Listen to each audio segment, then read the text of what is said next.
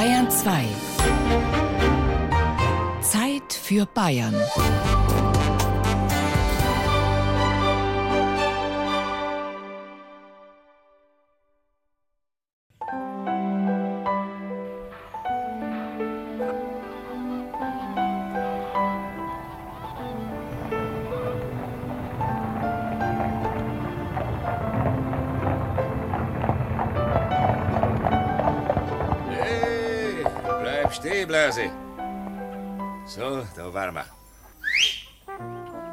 Also herunterspaziert. Dankeschön, ich kann schneller runter. Ja, auf Hilfe der Frau Rat. Danke, Herr Schemoser, danke. Ja, jetzt kommt deine Tante. Geht schon, geht schon, Franz. So. Und jetzt kommt der Kufer und der Korb. Obacht, Herr Schirmoser, Obacht!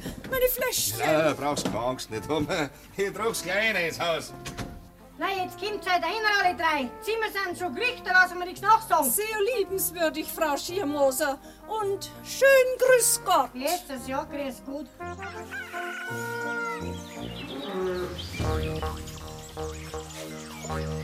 Der Sommerfrischler, der war schon da, also der hat ja auch Geld gehabt. Das war jetzt nicht so, wie halt, dass jeder eigentlich sagt, ich fahre in Urlaub. Heute ist das ja selbstverständlich, dass man in Urlaub fährt. Aber damals waren das schon eigentlich Leute mit Geld. Also Sommerfrische heißt, man ergeht sich auf dem Land, lernt auch die Sitten kennen. Das wollen ja viele Touristen heute gar nicht mehr. Die frühere Sommerfrische hatte ganz viel zu tun mit Nachdenken, Gespräche zu führen, ein gutes Essen. Vom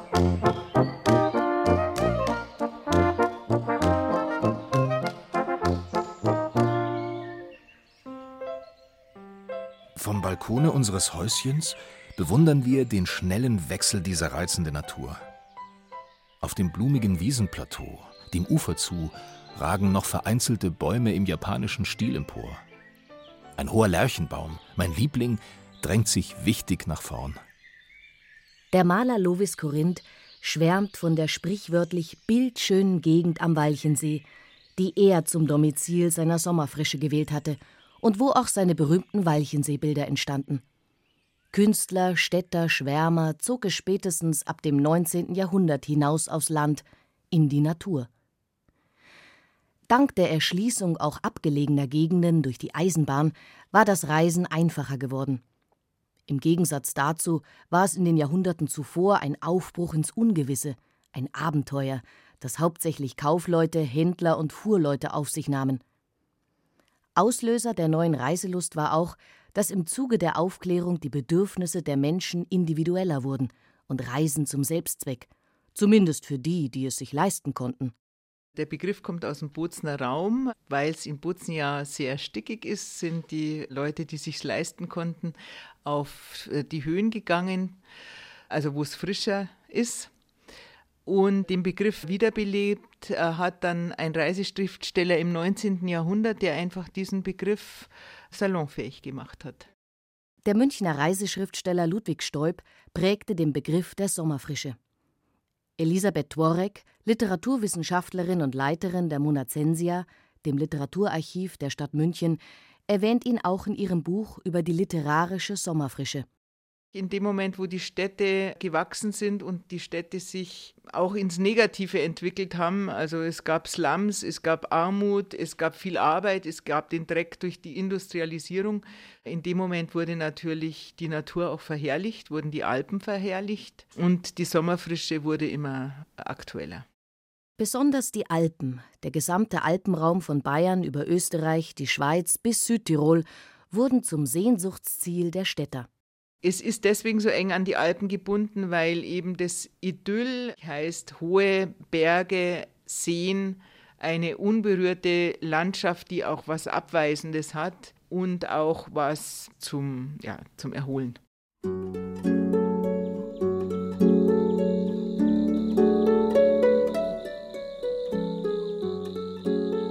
Dies ist der Sommerhimmel. In seinem Blau schwimmen weiße, flockige Wolken, die sich zwischen den alpinen Gipfeln zu barocken Formationen ballen. Die Luft riecht nach Sommer, schmeckt nach Sommer. Die Grillen singen ihr monoton hypnotisierendes Sommerlied. Zu unserer Rechten liegt das Sommerstädtchen Tölz mit seinen bemalten Häusern, seinem holprigen Pflaster, seinen Biergärten und Madonnenbildern. Um uns breitet sich die Sommerwiese. Vor uns ragt das Gebirge, gewaltig getürmt, dabei zart verklärt im Dunst der sommerlichen Mittagsstunde. Klaus Mann, der älteste Sohn von Thomas Mann, schwärmt hier von seinem Kindheitsparadies in Bad Tölz. Denn die Familie Mann verbrachte die Sommer in der eigenen Villa in Bad Tölz. Der Vater fuhr nach München, wenn es Dinge zu erledigen galt. Aber Katja Mann und die Kinder blieben im großen Garten auf dem Land. So wie es typisch war für die Sommerfrische des betuchten Bürgertums. Die Sommerfrische der Künstler und Literaten war keineswegs reiner Rückzug. Wer verkehrte und traf sich nicht alles im bayerischen Voralpenland? Die Schriftsteller Ludwig Thoma und Ludwig Ganghofer verbringen die Sommer am Tegernsee, wo sich auch der Simplicissimus-Kreis trifft. Der Maler und Karikaturist Olaf Gulbrandsson hält sich gerne dort auf. Ödon von Horvath verbringt die Sommer mit seinen Eltern in Murnau und lebt dort bis 1933. Die Schwabinger Gräfin Franziska zu Reventlow macht Radtouren durch das Isartal und hält ihre Erfahrungen literarisch fest. Die Malergruppe um Wassili Kandinsky und Gabriele Münter macht das Blaue Land, die Gegend um Murnau, berühmt. Gemeinsam mit Franz Mark und August Macke erfinden sie in Sindelsdorf am Kochelsee den Namen Der Blaue Reiter, unter dem sie später bekannt werden. Sommerfrischler untereinander hatten natürlich Kontakt. Murner ist da ganz interessant, äh, so jemand wie Kandinsky und Münter natürlich auch Sommerfrischler, kamen auch als Sommerfrischler, waren zunächst im Gasthaus und dann hat es ihnen so gut gefallen, dass sie dann eben sich für Eigentum entschieden haben. Für das Gabriele Münter Haus, das Russenhaus, wie es die Einheimischen nannten. Die wunderten sich oft über das bunte, exotische Volk, das ihre schöne Landschaft in den Sommermonaten bevölkerte, erzählt Monazensia-Chefin Elisabeth Tuareg. Die Einheimischen und die Sommerfrischler waren von vornherein Einheimische und Fremde. Darum hat bis in die 80er Jahre der Tourismus Fremdenverkehr geheißen und darum haben die Gästezimmer Fremdenzimmer geheißen und der Fremdenführer, also es war ganz klar, es waren die Fremden, das heißt, man ging davon aus, die kommen und gehen wieder. und wollen sich nicht gleich bei ihnen einnisten oder gar einheiraten, wie in der Erzählung Madame Bäuerin der Münchner Schriftstellerin Lena Christ, verfilmt nach einem Drehbuch von Franz Xaver Bogner, aber auch als Volkstheater aufgeführt und als Hörspiel. Hier wettert die Schirmoserin, die Bäuerin, die partout nicht haben will, dass ihr Sohn Franzl eine städtische heiratet. Da ist zwingt die gescherten Sommerfrischler. Sommerfrischler? Ist ja wahr. Ausschauen deren wird Vogelscheichen. Und gräsern wird Jakobi-Ipfe. Zusammengericht sind wir den Narischen und haben deren gar nichts. Ja, ja, ja, ja. Kein Heimatl und kein Viech und keine Sache und kein Geld. Wir müssen ihnen Steuern zahlen und fressen gehen. Und arbeiten vom Gebetleiten bis in die Nacht rein, damit sie in einer Stadt drinnen faulinzen können. Da hat's die Schirmoserin doch etwas übertrieben. Aber dass die Fremden den Einheimischen nicht überall willkommen waren, Daran erinnert sich Wirtin Maria Morlock-Zantl aus Bad Tölz aus ihrer Kindheit noch recht gut. Ich erinnere mich, und das darf man also fast nicht sagen, aber das war der Stammtisch. Und wenn sie da einer hergesetzt hätte, habe ich noch erlebt, wie zu einem gesagt worden ist, ob er sein Leimannszeugnis dabei hat. Ich habe mich geschämt, ich habe gar nicht gewusst, was ich sagen soll, ich war sprachlos aber die haben das nicht mengen, dass sie da zu jemand am Stammtisch sitzt. In der Jachinau ist bekannt, dass die dann immer so weit geruckt sind, bis der dann oben ausgefallen ist. also überall hat man das nicht so mengen. Also das war in der Jachinau bekannt, dass die immer geruckt haben, da ist der Nächste und dann der Nächste und dann ist der oben ausgefallen und die haben geredet und haben den mehr oder weniger gar nicht beachtet. Die Zantelwirtin erinnert sich auch noch gut daran, was den Sommerfrischler damals ausgemacht hat spazieren gegangen, da ein bisschen geschaut und da ein bisschen hingesetzt und man hört ja auch die ganzen Geschichten, wie das damals war beim Ludwig Thoma. Und was die Sommerfrischler den Einheimischen bedeuteten, darüber erfährt man viel bei der Schriftstellerin Lena Christ. Sie schreibt über das Verhältnis von Land und Stadtleut. Nun sind ja im Allgemeinen die Stadtleut keine absonderlich willkommenen Gäste auf dem Land aber so im Besonderen macht doch manche Bäuerin eine Ausnahme und lässt ein paar der städtischen in ihren üppigen Flaumbetten schlafen. freilich nur gegen gutes Entgelt. Das eheliche Schlafgemach wird zur Rumpelkammer, in der man alles aufstapelt, was sonst in den verschiedenen Kammern hing.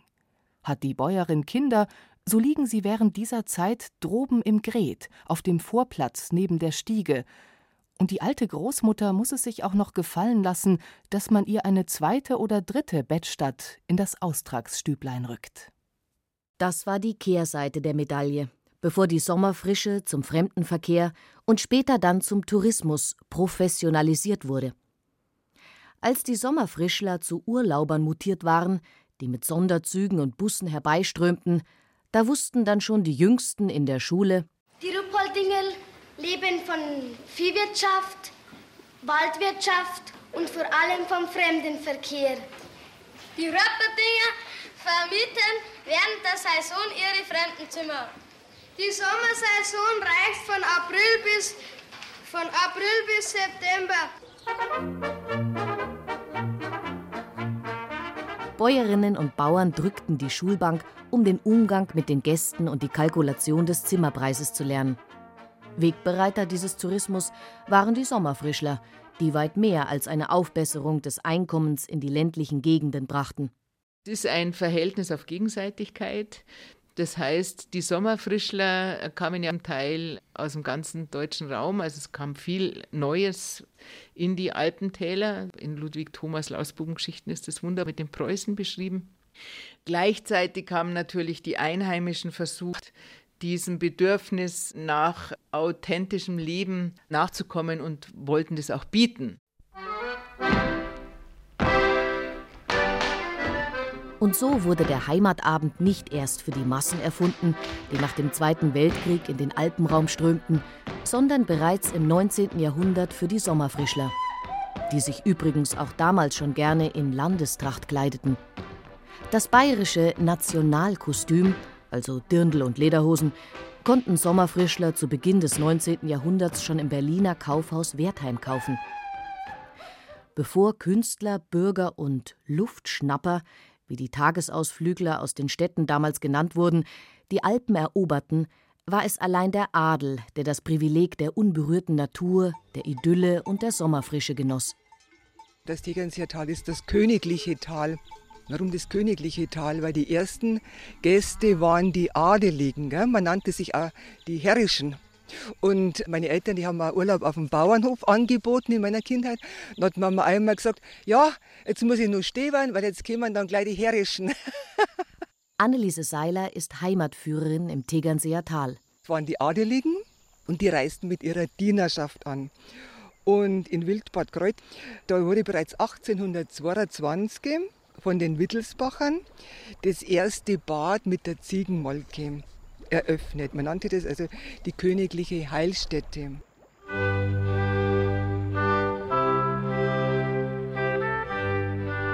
Die Wittelsbacher nehmen so etwas wie eine Schlüsselstellung für die Erschließung und die Entwicklung des Fremdenverkehrs in Bayern ein.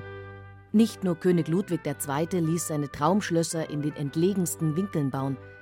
Auch seine Vorfahren bauten Jagdschlösser und Hütten im Hochgebirge und die höfische Schifffahrt blühte schon im 17. Jahrhundert. Jagdgesellschaften und Lustfahrten gehörten zum höfischen Leben. Der erste bayerische König, Max I. Joseph, wählte bereits das säkularisierte Kloster Tegernsee zu seinem Sommersitz.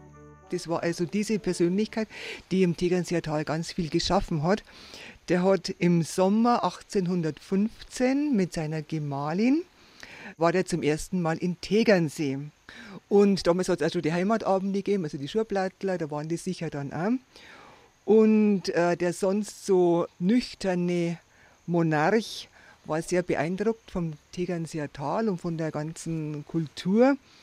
Unsere Frau war dann so begeistert. Der König äh, Max I. Josef, der hat dann für seine Frau das Schloss gekauft und hat das zu seiner Sommerresidenz gemacht.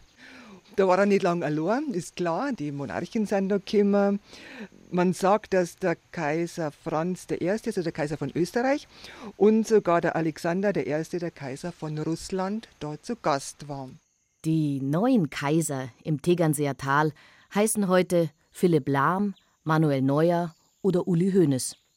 Viel namhafte Prominenz lebt heute im Tal, in dem der Sommerfrischler längst zum Touristen geworden ist. Wir stehen auf dem Tegernseer Höhenweg, der von Gmund nach Tegernsee führt, und blicken auf den See hinüber nach Bad Wiessee. Vieles ist anders geworden, aber die Faszination der Berge und des Sees hat nicht nachgelassen. Sonst gäbe es nicht die vielen Stammgäste, die immer wieder hierher kommen. Ich bin aus Wuppertal und ich heiße Anne Lemke. Wir freuen uns sehr, dass Sie zum 107. Mal Ihren Urlaub bei uns am Tegernseer Tal verbringen. Liest die Wuppertalerin stolz aus ihrer Einladung vor. Seit 1963 kommt sie mehrmals pro Jahr für drei bis vier Wochen ins Tegernseer Tal. Die gehört schon zum Haus, Frau Lemke. Und wenn wir zusammenzählen, dann bringen wir über sieben Jahre zusammen, wo sie bei uns schon gewohnt hat. Sagt Vermieterin Rosi Höss. Und was hat die Wuppertalerin bewogen, immer wieder zu kommen? Und dann habe ich gedacht, der Wallberg ist ja nur ein Spaziergang. Aber wie ich vom Wallberg gesehen habe, wie das, was dahinter kommt, ich denke, das musst du auch noch machen. Und darum bin ich hier hängen geblieben. Die ist immer auf Achse. Da kann es in der regnen, dann einen Schirm, Wanderkleidung an und unterwegs ist. Also sie ist unwahrscheinlich. Am Nachmittag kamen wir ins Schwitzen bei einer Fußwanderung talaufwärts am grasbewachsenen Ufer eines klar dahinschießenden Baches entlang und an Bauernhäusern, Wassermühlen und einer endlosen Folge von Kruzifixen und Heiligen und Marienbildern vorbei. Diese Kruzifixe und so weiter wurden von den Überlebenden für verstorbene Freunde errichtet und sind dort fast so häufig wie in anderen Ländern Telegraphenstangen. Der amerikanische Schriftsteller Mark Twain hat diese amüsanten Eindrücke von seiner Europareise durch Deutschland, die Schweiz und Oberitalien 1878 festgehalten. Was er wohl über die Gästeehrungen bemerkt hätte, die von Mai bis Oktober jeden Mittwoch in Kreuz stattfinden. Ab dem zehnten Aufenthalt gibt es die Urkunde und eine Brotzeit. Und dann wieder nach jeder weiteren Dekade. Allerdings spielt die Aufenthaltsdauer dabei keine Rolle. Denn die ist heute im Durchschnitt nur noch zwischen fünf und acht Tagen und auch sonst hat sich viel verändert, sagt Anneliese Seiler, die seit vielen Jahren in der Tourismusbranche arbeitet. Ich habe dann gesehen, wie sich der Tourismus verändert hat, wie sich äh, ständig der Trend, das Marketing, sage ich jetzt mal, verändern muss, um immer wieder was Neues zu erfinden, neue Trends aufzufassen und immer wieder ein Produkt zu haben für die Werbung. Man spricht jetzt von Zielgruppen, die man da ja, bedient. Es hat sich viel verändert. Allein schon, was ich an Sportmöglichkeiten, also diesen Wintersport in dem Sinn nicht gegeben. Es hat keine Mountainbikes gegeben. Das ist halt der Freizeitstress. Man muss sämtliche Events mitmachen und man ist gezwungen, nach dem Event auch noch die halbe Nacht an der Bar zu stehen. Das hat vielleicht mit Beschäftigung was zum Tor, aber es hat keinen Erholungswert. Und darum habe ich mich entschieden, dass meine Wanderungen in die Stille gehen. Anneliese Seiler setzt einen Gegenpol zum heutigen Freizeitstress in Anlehnung an die Sommerfrische von Anno dazumal. Viele sagen, warum in die Stille? Da darf man nicht miteinander reden, wenn man Gruppe ist. Das ist für manche schwierig, einfach einmal stundenlang nichts zu sagen mit seinem Nachbarn, sondern einfach mal in sich zu gehen, die Stille zu genießen. Viele Leute haben ja Angst vor der Stille. Dann frage ich mich immer, warum haben die Angst vor der Stille? Weil die Stille erinnert an Einsamkeit, erinnert vielleicht an den Tod, aber für die Heilung oder für die Erholung, sage ich jetzt mal, ist Stille ganz, ganz wichtig. Und die Natur. So viel unterscheidet den modernen Touristen vielleicht gar nicht von den Sommerfrischlern, die für die Schönheiten der Natur schwärmten. Die Schönheit der Natur steht an zweiter Stelle bei den Kriterien, die für die Deutschen bei der Urlaubswahl ausschlaggebend sind – gefolgt von der Gastfreundschaft. Der Gast ist der König und der Gast muss sich wieder heimfühlen und gleichzeitig muss ihm klar sein, dass er in einer anderen Welt ist, die er auch genießen will. Und sei es nur die Illusion, die ihm nach wie vor geboten wird, meint Elisabeth Tworek. Der Sommerfrischler hat also rein von der Idylle geliebt, sich ins Heu zu legen. Findige Touristiker in Oberstdorf liegen jetzt die Leute organisiert in Hotels in verschiedene Heusorten. Die Idee, die wird jetzt ganz anders vermarktet, aber sie wird vermarktet. Und früher ist es eher, ja, hat man es halt entdeckt. Vielleicht hat sich da das preußische Berliner Mädchen ins Heu geworfen und war ganz begeistert, wie das duftet.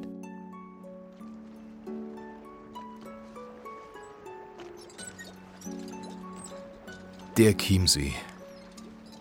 Wenn ich die Augen schließe und sei es, wo immer Wasser an Schiffsplanken plätschern höre, erwacht in mir die Erinnerung an die Jugendzeit. An Stunden, die ich im Kahn verträumte, den See rundum und den Himmel über mir. Ich sehe die stille Insel, von der die feierlichen Glockenklänge herüberklingen. Ich hörte den Kahn auf feinem Kies knirschen, springe heraus und stehe wieder unter den alten Linden, von wo aus der Blick über die blaue Flut hinüber nach den Chiemgauer und Salzburger Bergen schweift.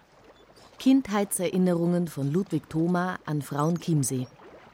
Die Insel, die ebenfalls schon früh Künstler und Sommerfrischler angezogen hat und auf der es bis heute das Inselhaus Sommerfrische von Peter Holzmeier gibt. Ein verwunschenes altes Haus, das der Großvater des heutigen Besitzers bereits für Sommerfrischler erbauen ließ. Für Maler und Schriftsteller, die sich damals, zu Beginn des 20. Jahrhunderts, von der Ruhe und der einmaligen Ausstrahlung dieser Insel inspirieren ließen. Ein Haus in jeder Hinsicht gegen den Zeitgeist.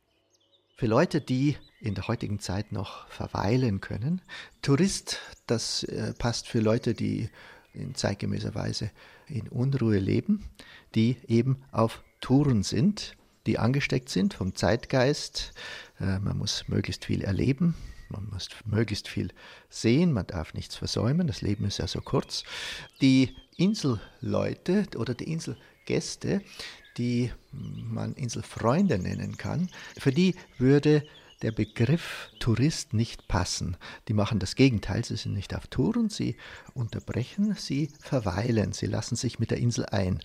Und für diese winzige Minderheit wollten wir unser Haus weiterhin offen halten. Für Peter Holzmeier und seine Familie ist die Vermietung ein Nebenerwerb.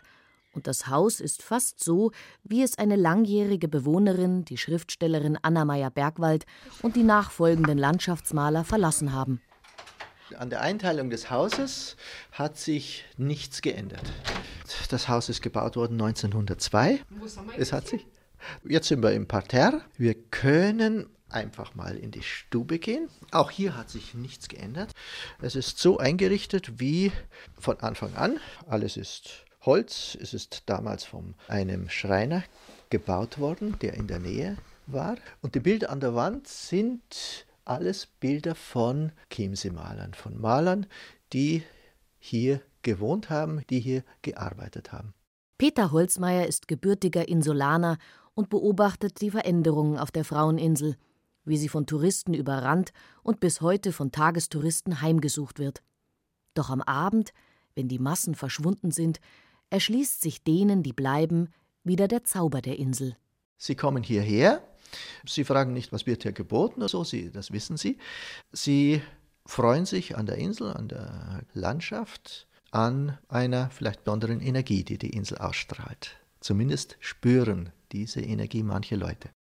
Diese Energie spürten und suchten die Sommerfrischler allenthalben an den Seen, in den Bergen, in der lieblichen Voralpenlandschaft und sie nahmen sich Zeit dafür. Zeit, die heute nur noch wenige haben. Der Sommerfrischler heute ist auf jeden Fall in Pension oder in Rente, weil er sich sonst diese langen Auszeiten gar nicht leisten kann. Und der Sommerfrischler, der es sich leisten kann, der kauft sich dann so ein Häusl oder mietet sich dann eine, das ganze Jahr über eine Zweitwohnung und am Schluss bleibt er noch. Ob Wellness oder Wanderurlaub, Ferien auf dem Bauernhof oder in der Ferienwohnung. Die Idee der Sommerfrische steckt auch heute noch in vielen Urlaubsangeboten. Wir sollten uns Zeit dafür nehmen.